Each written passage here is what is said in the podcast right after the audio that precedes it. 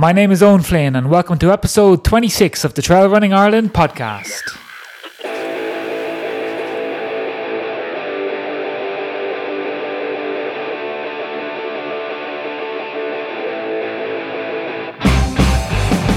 It's been a sad few days on the trails and mountains of Ireland with the tragedy in the Comeragh Mountains and the very sad passing of Gillian Ryan after a tragic accident while out running. And over the last 48 hours, the Mourne Mountains and the National Park in Killarney have been burning with many hectares of natural landscape and habitat destroyed. So this week, the only thing to talk about, the only thing we want to talk about is safety on the mountains. So let's get our running gear on. Let's go.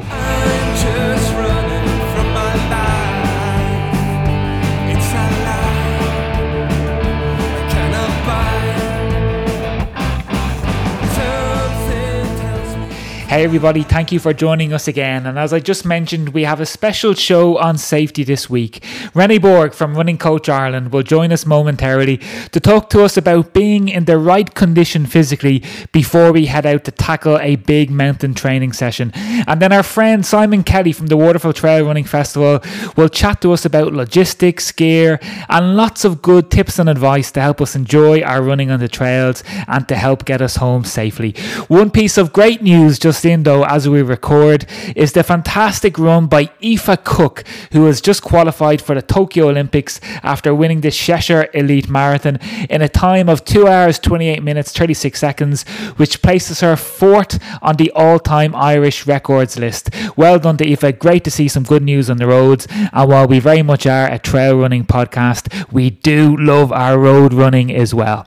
Before we call in Rennie, a special thank you to our new Patreons who signed up in the past week. Stephen McCabe, Larry Mahoney, and Connor Nolan. Thanks a mil, guys. Every three euros and every six euros contribution keeps the show going. And if you haven't had the chance to pop over to Trail Running Ireland on Patreon, please do so, everyone, as it just means that we don't need to be chasing our tail looking for sponsors in a very difficult time for all. Right, so let's call in Rene Borg for the first of our segments today on safety in the mountains. Rennie, Rennie, great to have you again with us this week. How are you keeping, mate? Yeah, yeah, no, keeping very good on. I was just saying we're well on top of the work this week, and we've had a few nice days of sunshine to enjoy as well on top of it. Excellent. And hopefully, Rennie, things can only get better. I think there was a song with those lyrics in it back in the day. Things can only get better. And we're, we're getting close to the good days again, hopefully. Yeah, hopefully we'll see, Owen. Let's take it day by day. I'm, I'm done with predictions personally. Fair enough. Well, listen, with that in mind, Rennie, and you know, with the the probability of being able to get back out onto the mountains soon, if we're not already doing it this week and last weekend, with the 5k limit lifted, you know, we just wanted to do a piece this week on safety in the mountains. Simon is going to come on now in about 15 minutes' time to talk about the logistics of the mountains and trail running, the hardware involved, and what kit and what gear we need to bring with us. And what I was thinking maybe for our training slot today was just some good tips, some good advice for people to take into account as we get ready to go back onto the mountains for those two, three, four hour trail runs that we've all missed over the last couple of months, hard tempo runs on the mountains, just that we don't rush back out. We don't end up injured within the first couple of weeks, or we don't end up bunking on one of our long four or five hour treks because our bodies have been detrained over the last couple of months. So maybe any, if you had any tips, any general advice, just to try and help prevent those two aspects, maybe. Yeah, I know when you were telling me, you know, we were going to do, have this conversation, I was obviously saying to you, you know, I'm not a, a safety expert, but thankfully, um, from my perspective, you know, to cover the topics that Simon won't cover, a lot of the principles that you apply for training, you know, for, for how you attack your physical preparation is also very similar to the principles you can use, you know, to kind of maximize the, or minimize, is probably better, minimize the chances that you have a bad outcome when you take on any task. And obviously, you know, in, in your example, let's say, you know, as you've been training around the local park for ages and you really want to go back very very long hill run um, and that may be no problem at all if you're already super experienced. You know, you've been in the mountains for decades. You might have a mountain leader education or something like that. You know, so if you're that prepared, then the only problem is just to ease the body back into it, um, which means that the same principle you use for everything else. You know, take it in gradual steps. Don't go from one hour around the flat park to you know five hours um, on the toughest hills of, of Wicklow or wherever straight away you know unless you unless you have absolute reason to believe that for you that transition is nothing. Um, and, I, and i've seen it happen Rennie. i've seen it happen over the years that very good say track runners very good club road runners have come out say to some of the IMRA races and they really struggle. And these guys could be some of the best road and track runners in the country but they get to the mountains and as soon as they hit a sharp incline their calves, their their muscles just don't have the training for it. So it, the same goes for I think people of all levels as well. That maybe to take advantage of all those local hills, local stretches in the parks where you can practice some uphill running before you hit the big high far mountains. Yeah, like if we go, you know, as you say, we were talking just before this call, you were saying there's been quite a few, you know, accidents and, and deaths from other causes in the hills over the last few years. And indeed, if you look at the last hundred years, you know, in races and out on training runs, we have these reports. And, you know, statistically, it's very important, of course, that, you know, if you look at it statistically, it's, it's, your chances are very low, right? It's, um, it, it's just that we remember them, you know, first of all, because we, a lot of time we can put a face and a name on them. We might have known them ourselves um, but it is rare. So you know, first of all, don't I don't want anyone to leave this podcast thinking you know that you're taking your life in your hands every time you hit out in the hills. But there are there's always a possibility with anything you do in life of a negative outcome. Um, and obviously, we we I think most of us like to take certain risks because it's what make life worth living. It's what make life exciting. Um, and without risk, you couldn't do anything at all, right? Because no matter what you do, there's some kind of risk. So it's just trying to figure out um, what is too much you know when am i taking on a situation where although i feel um, maybe confident going into it that that i am actually taking a risk that's quite high? And we're not talking about trying to prevent random accidents you know because we know from experience and from history that even some of the very best and most skilled people have obviously had accidents right? I think everyone remembers the the rock climber uh, michael reardon you know when he got s- swept off um, one of the cliffs over on the west coast i think that's nearly 15 years ago and he was obviously one of the best in the world you know so the, uh, but he also took he took on dangerous tasks for that very reason you know because he had the ability to to really test but he was probably just unfortunate, right? In his case, we're not we're not saying we're not really talking about these situations. We know you could do everything right, you could be fully prepared, and you could take a, a stupid slip. Um, but what we can do as individuals is we can look at, you know, okay, we need to be fit enough in terms of the basic physical task, which is the volume and intensity. You know, so that's everything we've been talking about for a year. So if that's where I know you mentioned the word bonking, I think, Owen, um, earlier. That yeah, it, it was something it, that I thought would be good to cover because you know what we want to try and avoid is people up in the mountains and they haven't maybe brought enough fuel with them, or they haven't just trained their body to go for such a long time without getting carbohydrates into them.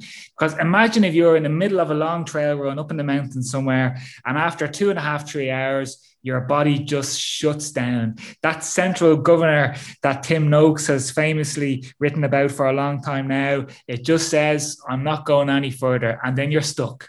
So if, if there's any strategies maybe Rennie to, to help us avoid bonking. Yeah, it's. I thought it's a good starting point to to look at the what what kind of things can you physically prepare because that's that's the obvious one and it's a real deal breaker. You know, when people get uh, this it's you know they basically it happens when the body runs out of glycogen.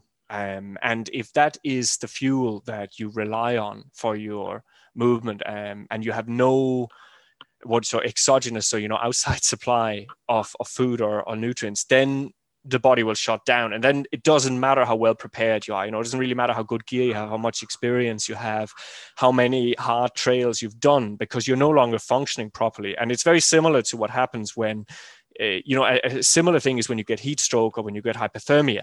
You know, these are something happens to you because of other steps that you didn't take in your preparation.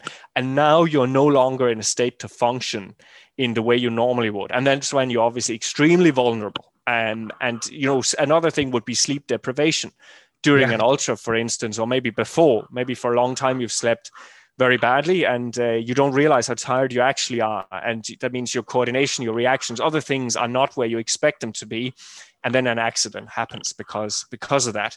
Or so bonking the first thing there is really all the zone one and zone two training we've talked about. Yeah.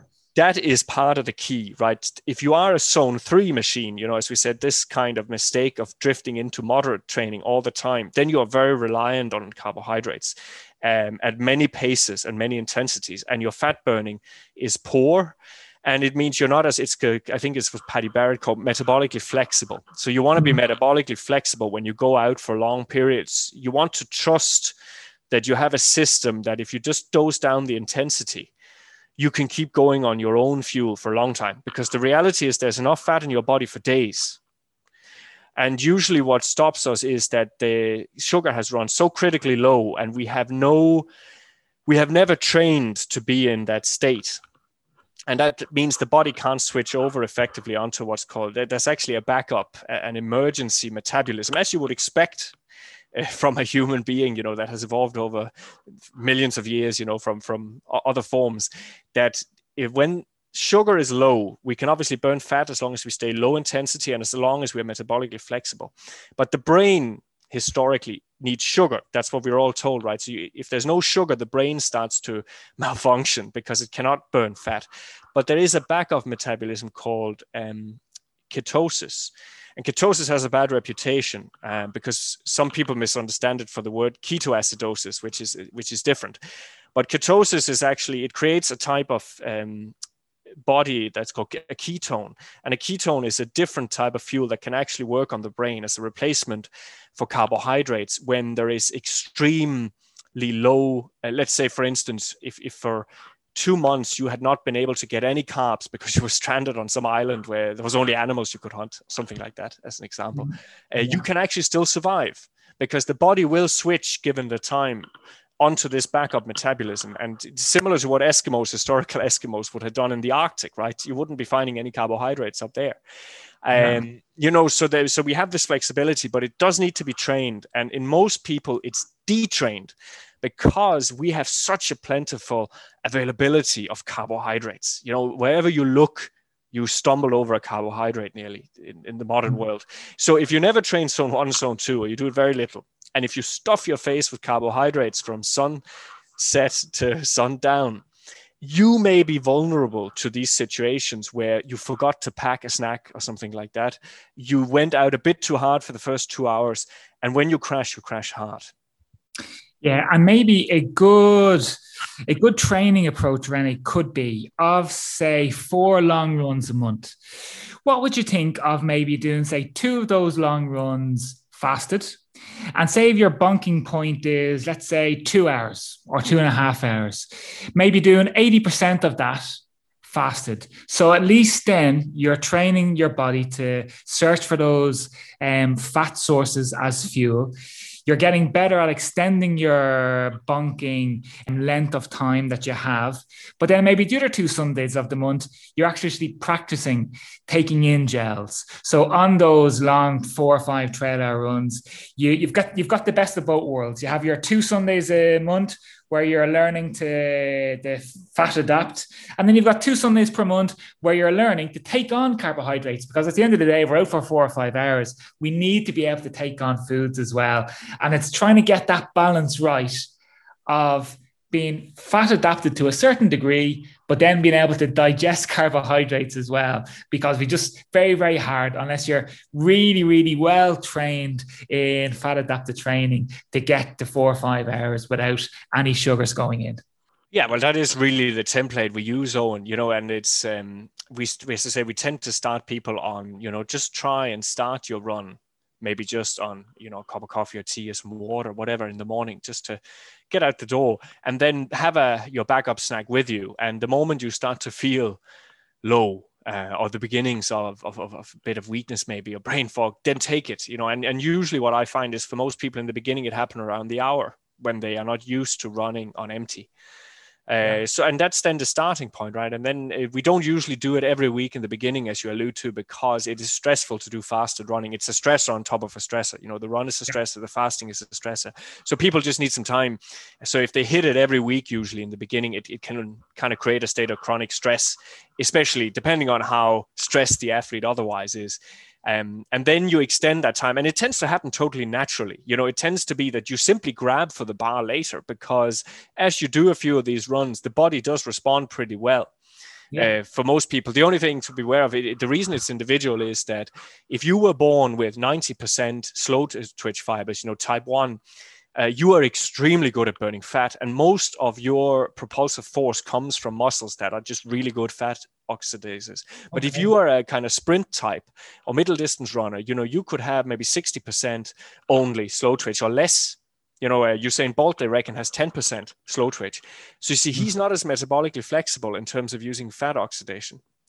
Yeah. So, so, you also need that's where you need to be aware of yourself. You know, if you're a if you're a big machine, if I can use that word, you know, very muscular, very powerful, you can throw around big objects um, things like that, uh, there's a chance that you're probably more expensive and you're less able to switch over onto fat. So you might need a slightly different approach, you know, because you may never be quite as good at just going out for hours and hours and hours yeah, it, it, was funny that you mentioned Usain Bolt, Rene. I, a picture, an image did come to my mind of uh, Usain Bolt in some trail running gear running around the hills of Wicklow, um, and that would be a funny sight indeed.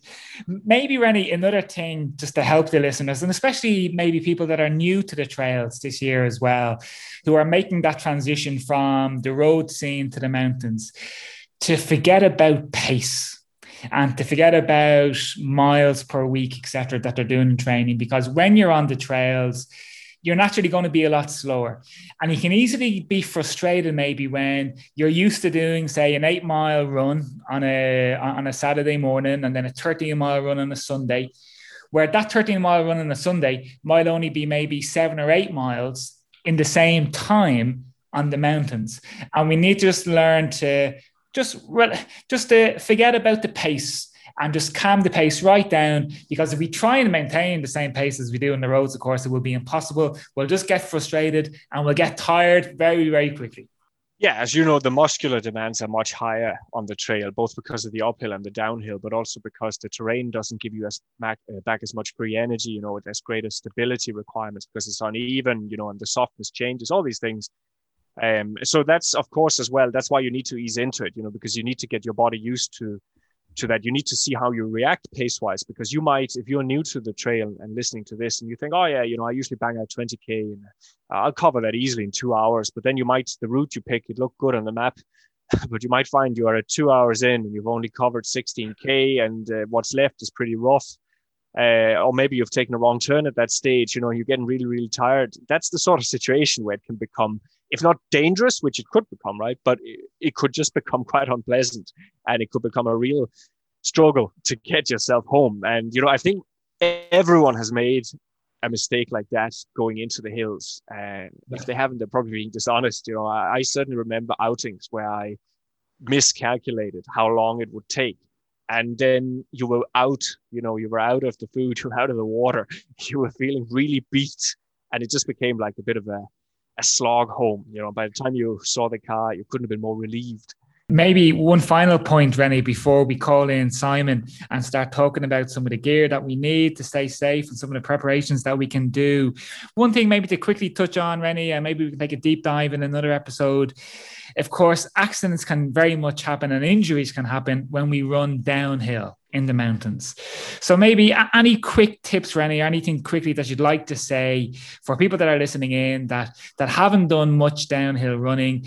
Is it a case of just letting yourself fly, hope for the best? Or do we need to be a little bit careful and actually go into those downhill, especially the technical descents, very, very carefully and take our time? Yeah, you need to work within your comfort zone because you know it's the if you do, you know, it's it's a general principle. Yes, you need to let yourself go because it's less stress on the body. Um, but if the hill you're running down is beyond your technical capabilities, you know, or, or, if you psychologically freak out because you're not used to running down it, you know, so you'll be very tense. You're, you're probably going to have a fall, right? It's it's a very real possibility. So I, I think we had a downhill session on one, one of the very early ones. Maybe we should re- revisit it at some stage. Um, but it's you know you need you need to what we would usually do is break it up for people. So if i know that in a race they, they're going to have something like Patrick, uh, you know where it's it's scree it's loose rocks it's very steep gradients which is more you know it's a little bit harder on the mind once the gradient becomes very acute. Uh, how can you break that down? How can you ease people into that you know? So it's usually by picking some hills that are a little bit easier than that and then working your way up. Um, and and that's the way to do it you know? So the first time you see a descent in front of you where you're like whoa what's this? Obviously you don't just put your head down you know because it's probably going to be beyond your current ability. So you need to feel your way into it uh, and and play with it you know give yourself time. But it, it's it's a big topic on so it's probably hard to answer in a satisfying way but um, i think we should take it in the future. And, and as well with you know the environment i think we talked about the pre-call as well you know there's so many things with the environment you can prepare yourself for you know the altitude the heat the cold uh, local wildlife not such a big problem in ireland but in other places. And um, the lack of access to certain amenities. Maybe, maybe that's something we can i think we should book that in for some of the future calls because as a trail runner that's something you need to consider in your sessions as well. You know whatever environmental factors will be uh, on your run you need to find a way to ease yourself into them yeah, and I know we had a request from one of the listeners, Rennie, as well this weekend. Wayne Lee, who um, listens into the show every week, and he's very grateful of the advice, Rennie, that you give.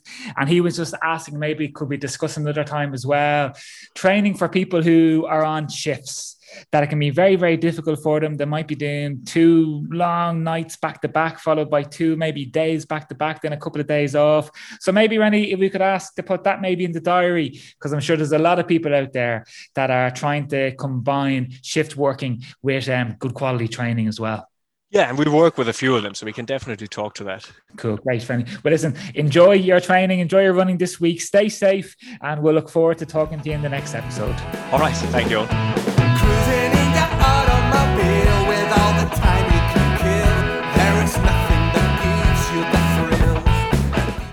My name's Sarah McCormack. My name is Brian Fury. My name is Nicola Duncan. My name is Zach Hanna. My name is Mark Ryan. I'm a mountain runner. I'm a mountain runner. I'm a mountain runner. I'm a mountain runner. I'm a mountain runner. Hi, my name is Harriet and I'm a mountain runner. You're listening to Trail Running Ireland. Let's go. Let's go. Let's go. For our feature interview this week. It's great to have back on the show Simon Kelly. Simon, in addition to keeping us up to date with the latest stories, races, and results on the podcast, Simon is a regular ultra trail runner who tackles the hills almost always solo. He is the race director and safety officer for the Waterfall Trail Running Festival, and he has worked with various search and rescue organisations and is currently an active member of the Iveragh Coast Guard Search and Rescue and Cliff Climbing Team teams. So let's call in Simon for a very special feature on safety for trail and mountain running. Simon, Simon Kelly from the Waterfall Trail Running Festival. Simon, it's great to have you back. You've been sitting up in the stand for the last couple of weeks with the last couple of months, Simon, even with no races to report on. And we wish it was for races that you were joining us back um, on the show again this week, but it's for far more serious matters, unfortunately. Yeah, well, I mean, it's something that's uh, very much to the forefront, and um, you know, safety is, something that uh, I, I, take very seriously. Some people would say I'm overly risk averse, but I don't think you can be overly risk averse. You know, plan for the worst, and then hopefully you'll you'll prevent um, a serious situation being even worse. Yeah, and, and I mean, I just thought this week, Simon, that instead of having our normal chat with you know one of the country's top runners, top mountain or trail runners, where we're talking about motivation and training hard and getting good results. Even some of our listeners um, were in touch during the week, Simon, asking us, could we do a piece on safety after the, the tragedy that happened Poor Gillian, Gillian Ryan at the start of the week? And just to, to set the scene for our 30, 35 minute conversation now, Simon, about safety on the mountains. Gillian, Gillian's tragedy wasn't the only tragedy over the last couple of months. You know, there's been a couple of high profile accidents um, since last winter. We remember, of course, the, the Team GB mountain runner, Chris Smith, who was an extremely popular guy in, in mountain running in Europe and, and in England, of course. He had a terrible accident at the age of 43 in the Perthshire Hills in October 2020. And the, the, the world renowned trail runner Andrea Huser, she died in December 2020, Simon, at the age of 46 after a 100 meter, 140 meter fall crossing a stream in the Alps. An Italian trail runner in November, Simone Massetti, a 200 meter fall in Mount Palino. And then, of course, Gillian this week um, in the Comeragh Mountains as well. So, hopefully, what we'll discuss in the next half an hour, if anybody can pick up one little thing or even pass on a bit of knowledge, a few tips that might help prevent an accident over the coming months as people return to the mountains and return to the trails. But well, then we'd have done something positive today, Simon. And, and maybe we could just start off the conversation, Simon, by, by telling us where your own interest in safety on the mountains came from. Well, my day to day previously was in events, and I looked after a lot of spectator safety management, which obviously was a different challenge, but uh, kind of en masse. So when I took to trail running and getting out in the hills, um, I felt that there was always a little bit of risk there. I was always kind of risk assessing and risk adverse. And um, I kind of decided I'd learn a little bit about it. And through that, I got involved with mountain rescue um, and search and rescue as well. And I've carried that forward really um, because my view is it's not a case of if I'm going to come a cropper. It's when, as I told you a few minutes ago in our lead in, three times yesterday I ended up on the ground, all a nice, wet, soft moss. But it happens when you're out running in these environments. And I was running solo. Now, had a heavy backpack and a lot of things. And so, you know, go through a couple of the things that maybe help and just take down that risk. Yeah, and uh, not even little accidents, but I mean, we can get lost so easily as well, can't we, on trails? I mean, a, couple of times there when I was getting ready for my race there last weekend up in the high mountains here in Gran Canaria, I was out prepping the course. And there was one Saturday I remember, you know, I got lost for about six or seven minutes. And six or seven minutes when you're out training, can seem like an eternity. So I just had to try and remain patient, remain focused, look at my watch that I was wearing that had my route built into it, and just keep on going back to try and find that um, short, sharp turn that I had missed uh, when I was coming down the, the trail in the first instance. But let's let, let's try and be positive, Simon. Let's bring a bit of energy to the conversation and let's talk about what we can do to make sure that when we do go out, we enjoy it we get through it safely and we get back home safe and sound as well. So maybe the first thing that we could touch on is preparing and planning your route. Planning your route and how long you think that it might take you to do whatever training session that you want to do. Absolutely. I mean, your your route plan and time estimate when you're heading out to the hills is is very different. So, using the tools we have available, like paper maps, I love a paper map. There's something tangible about it. You can look and mark out. Now, knowing how to read the map, we'll probably talk about that a little bit later. Um, there's ViewRanger. There's loads of tools like Google Earth on Strava. You can see people who've run the routes before, or on your Garmin Connect. And then you could get a GPX file, which will be developed possibly by another runner that you can upload to your GPS watch or even just put it onto your computer to give you an estimate. Now, picking your route is really important in that because making sure it's not too challenging for your current fitness and experience. We've all come back from time off the hills. Uh, we've been keeping our fitness up, doing a bit of road runs. We get back in the hills. It's a different world. A good kind of example of the difference is a 10K road run that'd take about 40 minutes for a runner. They head out into the hills, they could be 90 minutes or longer on a trail for a 10K. And one of my favorite places to run, which is a good challenging route, the Coomloughra Horseshoe that down there in the Reeks, it's a 12K route. And it sounds like, okay, that's fine. We can get out there. But an elite mountain runner down there would be hard pushed to get around there in under three hours. It's a really strenuous, um, challenging route that has a lot of elevation. It has um, a couple of ridges as well. So it's just to be aware of where you're going, what you're doing, and plan ahead. It's a great last point that you said there, Simon, especially I think for maybe road runners who are coming onto the mountains and the trails for the first time after this summer, after you know running every road possible within their 5k limit. You know, they, they want to try something new. And again, just to emphasize that point again, you might be used to say doing your long run on a Sunday, let's say 13 miles around, you know, your local park, around the local estate or whatever, the local roads. And you might say, oh, well, let's go and do 20K, 13 miles in the mountains. And that may be one hour, 42 hour run on the roads could easily be twice as that. And that's nearly, it's nearly a good gauge, Simon, isn't it? That you can nearly double your time for the equivalent distance in the mountains compared to say a flat road run you know granted of course there's different elevations and different descents and so on but nearly doubling your time is is quite a good guesstimate isn't it it's a good rule of thumb and it provides one thing that we all love finishing a bit early and going ah, we were a bit quicker today it gives you a good sense of well-being anyway yeah, but listen, say that we have our routes, we have our routes on our GPS watches, and just to say that some of the GPS watches they're so good these days, aren't they? That if you do have it uploaded onto your watch, and it's not too hard to do. I only recently started doing it myself, Simon, over the last couple of months, to be honest, and it, has really helped. I've been on trails that I don't know. I might go 30 meters past um, a right turn or a left turn, and the watch beeps, and I just go back, recalculate my steps, and I'm back on the trail. So those GPS systems on the watches are fantastic. So we've got our route established. We've adapted our time schedule as well maybe let's talk about clothing as well. And one of the most important things is shoes. And, you know, I've been guilty of this, Simon, myself for many years, is going on the majority of my mountain runs with my with my road shoes, my Adizero Bostons. Um, but of course, they're just not good enough a lot of the time. And the more you can get on the trails with a proper trail shoe, the better.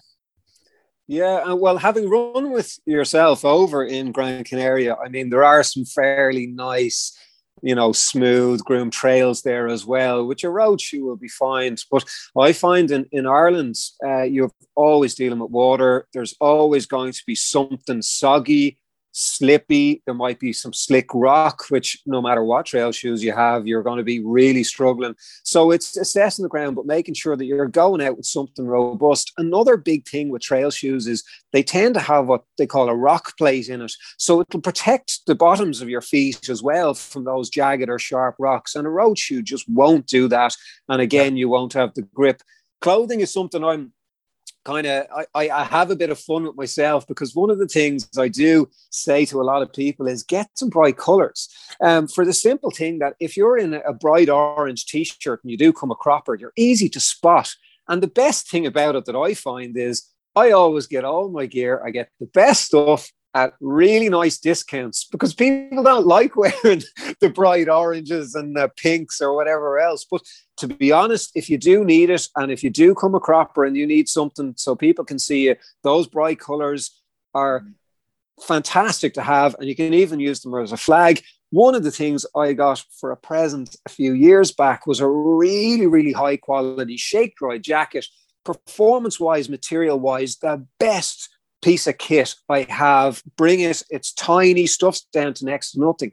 But when I got it, it was black. And I went, God, you know, I run nights. I, I, you know, if it's dark and wet and raining and black and you come a cropper, you're, you're almost invisible. And then I found out that unbelievably, it was only produced in black. They didn't even produce a bright color. Personally, wow, yeah. I was really surprised by that because it's such a simple thing that can be so helpful if you need it. Yeah. The other thing. Yeah, I was just going to say something. Just the only tip as well, just on the on the shoes, is like with any pair of running shoes that we have, whether we're on the roads or we're on the trails, before you go out in them for that first big run up in the mountains, do wear them around the house first. Wear them going for walks to collect the kids or walks to go shopping, because what you don't want is a fantastic pair of new trail shoes. And on your first long two or three hour trek up the mountains, you get blisters after an hour and then you're hobbling for the next two hours and it's a big suffer fest. So the same rules applies for for trail shoes and mountain shoes, just like any other um, road racing shoe as well. And yeah, and absolutely with the jackets, I think this is the one time where we don't have to feel guilty about maybe spending 100 euros plus on a good quality jacket. I know I've got a lovely Columbia one, which I absolutely love, and Adidas Terrex. I love those ones as well. They're just two of my favorite brands, and I'm sure everybody has their own brands that they enjoy as well. But what were you going to say there, Simon? Sorry, I just interrupted as you were moving on to the next point. Yeah, I was just kind of going through clothing again. Um, the most valuable and simplest and cheapest thing I have in my bag every time is some buffs or neck gaiters. They're really good, not only for you know having comfort wise, but they're so versatile. I've heard of people tying them around their shoes when their shoes are split and ripped. They can be used for compression if you do have a cut or anything like that they're really, really versatile. And if you look at the nine ways to wear them, so you can do the hat, you can do the balaclava, you can do the neck gaiter, you can do your, your, your headband. So there's lots of things. And again, it's about multi multifunctional clothing. So having layers up really small packable layers, you know, so you can layer up, layer down as and when your body temperature change, and then carry a pack that's suitable to your time or distance. So we don't have to go out with a, a running backpack every time we head into the hills. We're doing a short run, but you can get nice little neat waist packs, or you can even get shorts that have five or six stash pockets. And it's amazing how much you can actually fit in there and make sure that you're well, well covered for the duration of your run. And again, as you say, allowing for it could be twice as long as your normal road run. Yeah, those waist packs, um, the kind of the real elastic, tight waist belt, Simon, aren't they absolutely brilliant? And I only discovered those myself about two years ago. I think the brand that I have for that is Compressport, I think it is and it's fantastic. I mean, you can put your your phone into it, car keys into it. You could easily get a 500 milliliter bottle of water, a gel or two as well, all around your waist, and therefore you don't have the big backpack over your shoulders, and it's very very light. So, I mean, if anybody doesn't have those and is and is sick of phones knocking around your jacket or knocking around your shorts, those waist belts, the, the Compressport one is the one that I have, is absolutely superb. Um, will we move on, Simon, to kit consumables, as in food and water? And if there's ever a good excuse to get a couple of bars of uh, your favorite energy bars um, into you out in the run, it's a long trail run. It's the perfect time to make sure you've got a couple of bars with you at least. Absolutely. Uh, ultra running has sometimes been referred to by elite athletes as an eating competition with a bit of running in between. Yeah, and I yeah. think that's very true. That keeping yourself strong and keep making sure you've got that energy because you know you're you're feeding the furnace and that's it your water and fluids i mean the the water is essential as we know to carry and there's a few really smart ways you can you can deal with that there's bottles now that have filtration on them so you don't have to be carrying two or three liters of water with you you can actually use streams and stuff that you pass one of those filter bottles i know salomon do one um, there's also I use Tailwind because I find it really easy to get my electrolytes in. And also, it has a little bit of carbohydrate in it. And what I do is dump that into a 500 ml bottle. And I also carry a reservoir then of just pure clean water um, in the backpack. And again, as I say, I travel a little bit heavy. Nutrition wise, you know yourself, it's the energy bars and it's the really dense, high calorie, you know, whether it's gels or whether it's bars or whether, I mean, I love the odds peanut butter sandwich or something like that, some real food, dates, um, you know, and again, Evan Lynch has previously talked about some really, really calorie dense food that's simple to carry. Half the time I'll arrive back from a run, I won't have touched any of it, but it's yeah. important to have it there just in case something does happen. If you roll an ankle and you're 3K up a hill, it's going to take you a long, long time to get back down. And you may not have access or have someone. And even if you can phone emergency service or phone some kind of rescue, they're going to be a couple of hours getting to you in those scenarios. So trying to get yourself down and make sure that you have that nutrition as well to keep going is, is essential. Yeah, and so it's a good rule of thumb. Evan has touched on a couple of times. We mentioned it with Rennie earlier on in our piece about bonking that you know we can pretty much go two hours But why wait until you bonk until you start eating? So if you've got your gels with you, you've got your energy bars with you, a good rule of thumb, I think, is kind of standard practice these days for a trail run, even for our marathon runners that we work with, running coach Ireland Simon as well. We recommend taking a gel on board every maybe 40 to 45 minutes. So therefore, you're constantly topping up um, your carbohydrates, energy stores all through the run, and you're never going down in, into a reserve point. And of course, as well, Simon, that if we do stay on top of our nutrition and our food as well, the recovery for our next run is a lot quicker as well. And I know from talking to Nicola Duncan, one of the country's top trail runners, that's something that she started to do more and more over the last year or so. She's brought more fluid with her, she's brought more carbohydrates with her on her big, you know, she does five, six, seven hour trail runs. But as a result, she's recovering a lot quicker. One of the things that I kind of played with and that I do now is even if I'm only going out for an hour, I'll eat along it just to eat along the run. And it's just to get the gut used to it and just to make sure your body is accepting food. I'm not saying that's for everyone, yeah. but my goal is doing longer races. I'm back of the pack or mid pack. I'm going to have to take in a lot of nutrition. So even if I'm going out for one hour, just to make the body used to the fact that when we're running, we're also eating. There's no harm in trialing, and it's a great opportunity to try a new product or a different gel, or because yeah. some of them won't agree with you. Yeah, and there we bring up fasted training. Simon Wishby, of course, we had a good conversation with Evan a couple of weeks ago. So if anybody didn't hear that nutrition episode, do go back and give it a listen where we spoke about fasted running. There's a time and a place for it, but maybe not when you're doing a big, um, hard trail effort for a couple of hours. It's important to top up before you head out.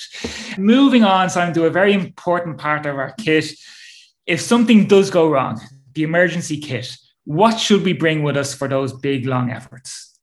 Well, I have a long list. So, I mean, it's very, very simple stuff. And it's try, I try to keep it as simple and as small as possible. And while it sounds like a long list, I actually put my stuff together and decided to weigh it there. And I managed to weigh it there yesterday 600 grams fitted everything with the exception of my phone. So, the emergency kit, phone, big thing charge it make sure it's fully charged. That's essential because you can even get onto google maps if you get off track or something like that. But as a backup a paper-based map always a good idea sketch on it. And a quick thing that i do with my, my map is if i have it sketched out or anything i'll take a photo and send it to a friend or send it to someone to say this is where i'm going. And um, a whistle you can get an emergency whistle they weigh nothing have them in there. A lot of the backpacks have whistles built into them as well. So again, just to be able to uh, alert someone. A tiny thing, and I said this to you before, the emergency blanket. You can get little foil blankets if you're not going too far. I carry a bivy bag myself. It's just my own preference. I have a little small one that packs down, but an emergency blanket, I mean, it's a, it's a foil blanket. It's going to be good for a few hours if you do come a cropper. Again, backup food no harm in having nutrition left when you get back because if you do get delayed or you get slowed down, you get off track, you might need it. A torch, even if you're going out for a run in the morning, you just never know. You might need to signal someone, you might need come a cropper, you might say, okay, I'm going to keep going on, and darkness falls, or for whatever reason, a torch is well handy to have. Sanitizer, I carry a little um, spray sanitizer, it's like an alcohol based one. And for me, again, it's multifunction. If I get a cut, I can spray it on that, clean that. But also, if nature calls, I'm able to use it to sanitize my hands after because I'm going to be eating with my hands following that. Um, and also, the final bit that sanitizer does as well is you can use it if you need to sterilize anything, wounds, or before you treat your own w- wound. So I use that, as I say, it's a water based, uh, not a water, but a liquid alcohol sanitizer a basic first aid kit. It doesn't have to be huge. Something with a bit of a bandage in it, some hmm. antiseptic mm. if, if you can have it. Again, my sanitizer covers that, so it's not too bad. If you have one dressing, again, use the sanitizer which you've had anyway. Put a bandage on and throw a buff over the top, and there you go. You've got a very secure uh, dressing which will apply a bit of pressure. Sunscreen, probably more so in sunnier climes, but you will get burnt if you're out there in Ireland. You can, I decant them into a tiny little spray bottle. It's like a pen. And I just put a little bit of sunscreen in there just in case I need it. It's one of those kind of mist spray ones. and then clothing. So we talked about clothing earlier, but your emergency kit is slightly different. So something that's warm, I like to bring a long sleeve merino top. If it's you know a little bit colder, I'll bring a down jacket and then waterproof layers. And waterproof layers aren't only for being out when it's wet. So if you know it's not going to rain, if you are out, you're exposed, you're in wind on a sunny day, you're going to get cold. Waterproof layers will give you a wind block. They'll also maintain your body temperature. And a really, really high quality uh, heat retention system is you throw on, let's say, your uh, merino top, wrap your foil blanket around you, put your waterproof top over that. You'll be warm and toasty for quite a few hours, even if you're not moving. And the combined weight of that stuff is time. Brilliant advice, Simon. Absolutely superb advice. Two small things that I might throw into the mix as well. You mentioned sunscreen for sunny days don't forget your cap you know your your standard runner running baseball cap. Always bring a cap with you when it's sunny. It just keeps the heat off your head which is so important in terms of just keeping your whole body nice and cool. When i'm training here of course Gran Canaria a fairly sunny place.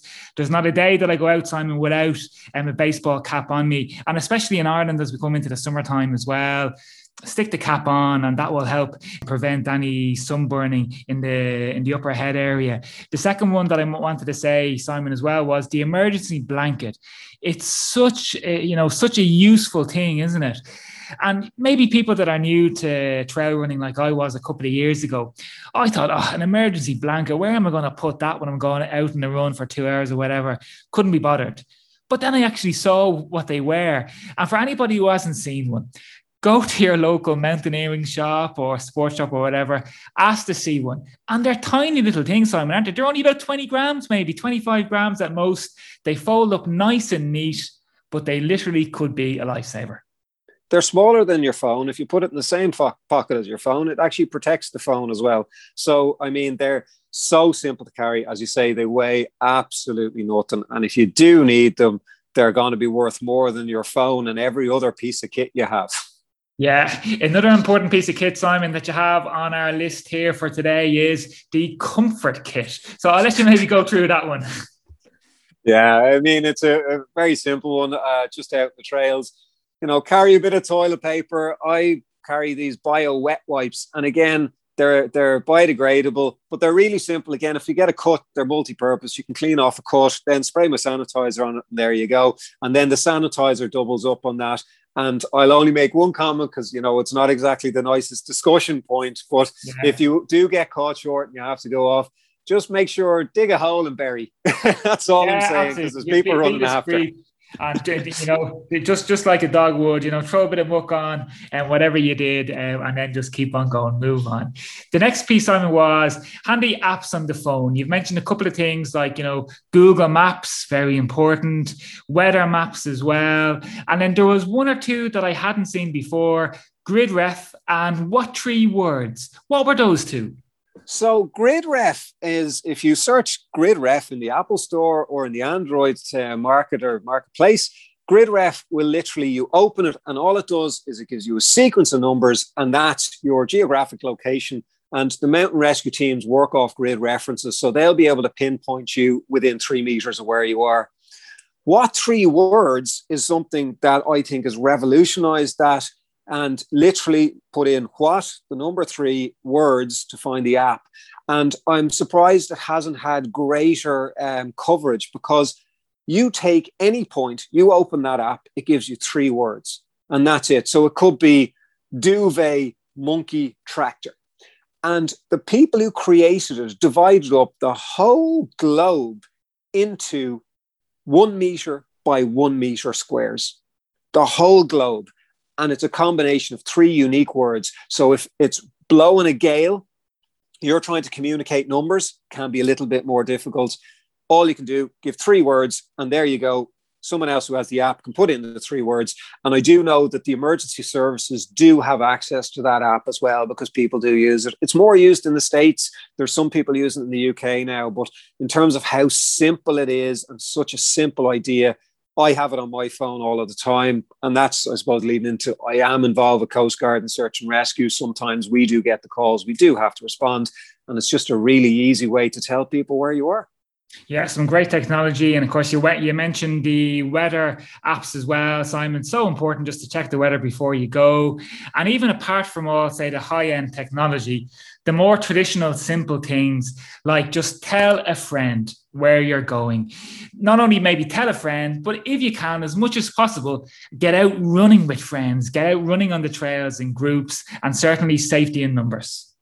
Uh, uh, totally like share your plan and as i say what i'll do sometimes i'll take a picture of the map and i'll send it off and it doesn't have to be i don't always send it to my wife sometimes i will and she understands the map so she'll be able to work it out but I, you know i'm down in kerry i have a friend in dublin i run with all the time as well and i have run with in the past and i'll send him just a photo of the map and there'll be a bit of banter back and forward, I'll send him a photo. There are some tracking apps. If you're going out solo in a regular run, you, you know, there's uh, My Buddy Beacon where you can share your location and that. But on your general day to day runs, that's probably not really necessary. And then the big thing is the after bit. So maybe we'll come on to that in a second because I was saying that during and after, there are a few things to kind of remember. And that's check your progress and check your kit. Make sure you haven't dropped something and make sure you're on target. You could be 30 minutes ahead or 30 minutes behind your target. And it's important to know when that time is slipping because obviously it's going to slip further and further. If you get more tired, you're going to be less likely to check in on it. Check in with your contacts. So if you're off schedule, and I listen, I fell foul of this when I started running out in the hills.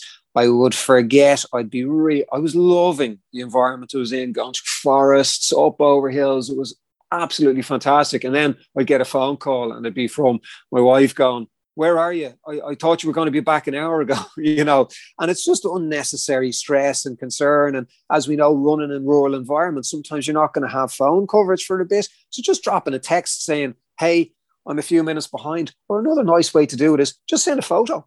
You see a beautiful place, send a photo and go here, and they'll know where you are. And, one of the most important things, Simon, when you are out during your run, is to respect the weather because, as we know, up in the mountains, the weather can change so, so quickly.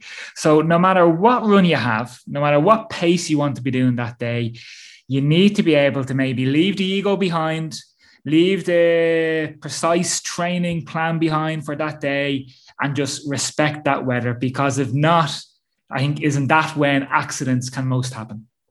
Yeah, and hill fog, it's a big, big feature for us. You can be, get disorientated very, very easily. And running up, going, okay, this might blow off, or this might, um, you know, clear, and I'll have a good visibility. If you're not a strong navigator with a map and able to use a compass and compass bearing, uh, I mean, we see in a lot of race kits, and I've joked about this with Eileen Daly, who's the race director there at the Kerry Way Ultra. Um, you know, people carry around maps and compasses as part of mandatory kit, but if they do get into a situation where they need to use it, a lot of them don't have any clue how to line up a compass. And it's almost futile. They're even carrying the thing. So, taking a bit of time to actually educate yourself between YouTube or anything like that, it'll take five minutes or six minutes just to show how to orientate a map off your landmarks, how to put on a compass. And again, if the mist and fog comes down, you don't have those landmarks. Now you're really, really looking at a compass. And it can be quite daunting, it can be quite stressful, and it can be quite difficult. So getting used to that, and even when you're out in a good day, use your compass occasionally, get a bearing just to keep your, um, I suppose, skills polished. And one final tip on that, Simon, maybe is that don't fall into the trap of looking out your window just before you go. And it might be calm, sunny, a little bit overcast where you are in your local town or city or village or whatever. But then, of course, when you're up maybe 800 meters or even higher, the weather can be very, very different up in the mountains. So just because it's a nice calm day where you are, you might drive down the road an hour, you might run, walk, climb for an hour or two hours ascent and where you end up could be very, very different. So don't fall into the trap of, oh, it looks sunny out. All I need is a pair of shorts and a t shirt today. That's very true. I mean, and and then I suppose to close the circle on on your day out, you know, when you do finish, let your contact know you're finished, you're safe, you're well, you're happy, big, you know, smile and picture the thumbs up and, and enjoy and celebrate. You've had a good run. And, and you know that's that's something that's important as well. So someone isn't worrying or thinking, "Are you back? Are you on target? Are you not?" Um, I mean, there's a lot of other things as well, and we kind of chatted about it that you can add in to bring it to the next level. I, I believe very strongly in, in sk- scaling yourselves up and making sure we're getting training and like navigation and training practice go and maybe do a mountain skills course maybe yeah. do a simple first aid course or there's one the most valuable course i've done is remote emergency care and the great thing about it is it's first aid, but it's focused on remote and wilderness environments. So there's a lot of improvisation in it, and there's a lot of appropriate application of first aid because you're not in a perfect environment where you're in a classroom and lying down and CPR and check your safe scene and whatever else. This is appropriate. It's, you'll you'll learn how to maybe splint a leg with a piece of wood or even a, a hiking pole. Um, sometimes hiking poles can function in that, and it's just to try and make sure you know how things can change so quickly and how you can try and adapt to them and have the necessary skills to make sure you can bring yourself around safe. A big kind of t- uh, check in as well is have a look at some mandatory race kit for different races, and particularly if you're training for a certain race, carry all that kit with you. Know how to use it, and it's good in training to have it. Get used to your backpack. Get used to your waist pack. It should yeah. become part of your skin and start moving. And then a really good chance to trial those longer pushes, those moving out of your comfort zone is within races.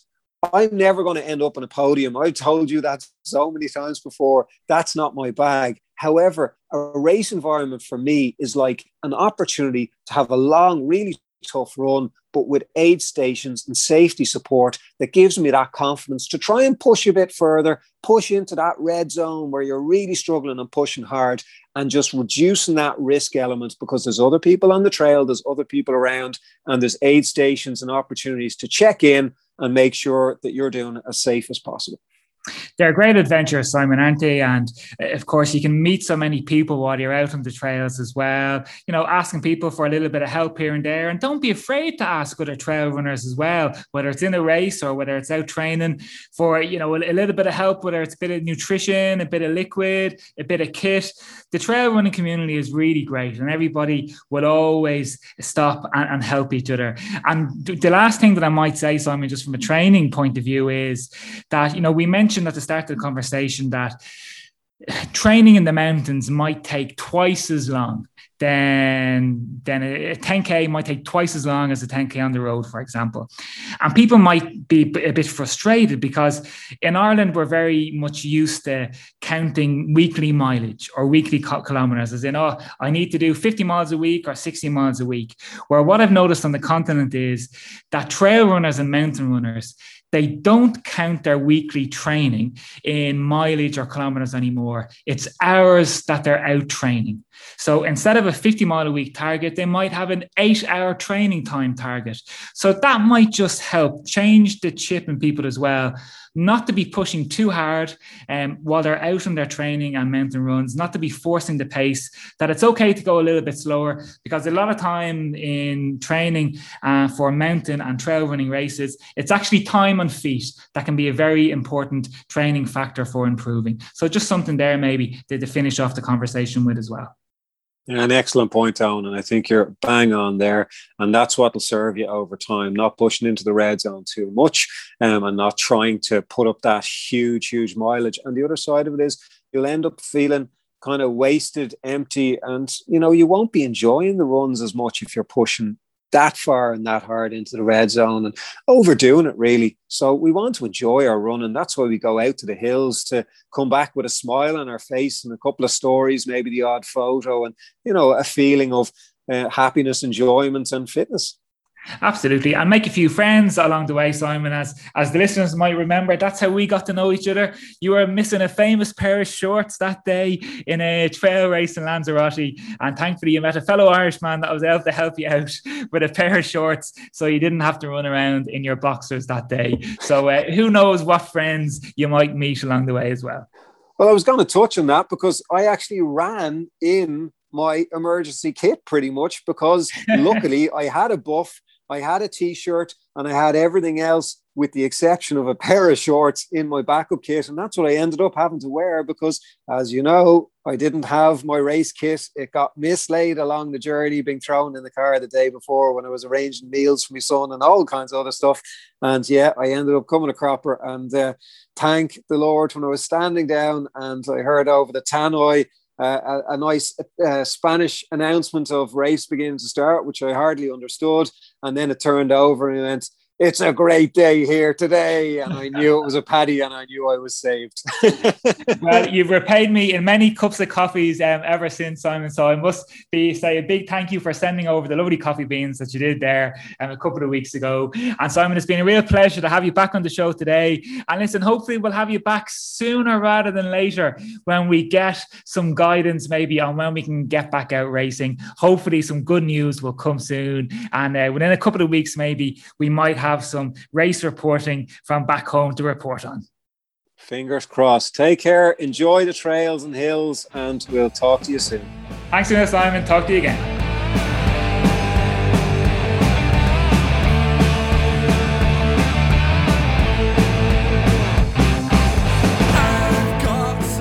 A big thank you to Renee and Simon there, both invaluable members of the Trail Running Ireland podcast family. And thank you again to you guys, the listeners, for tuning in as always. It's been a bad week in many ways on the mountains of Ireland, but with races beginning to take place all over Europe and results coming in now with lots of exciting racing, the good times are coming back soon, everyone. Not too long to go before we're all back up and running and giving it everything on the trails and mountains of our fantastic trails and mountains in Ireland. A final ask for everyone today to check us out on Patreon if you can, guys. Three euros a month will help keep us going.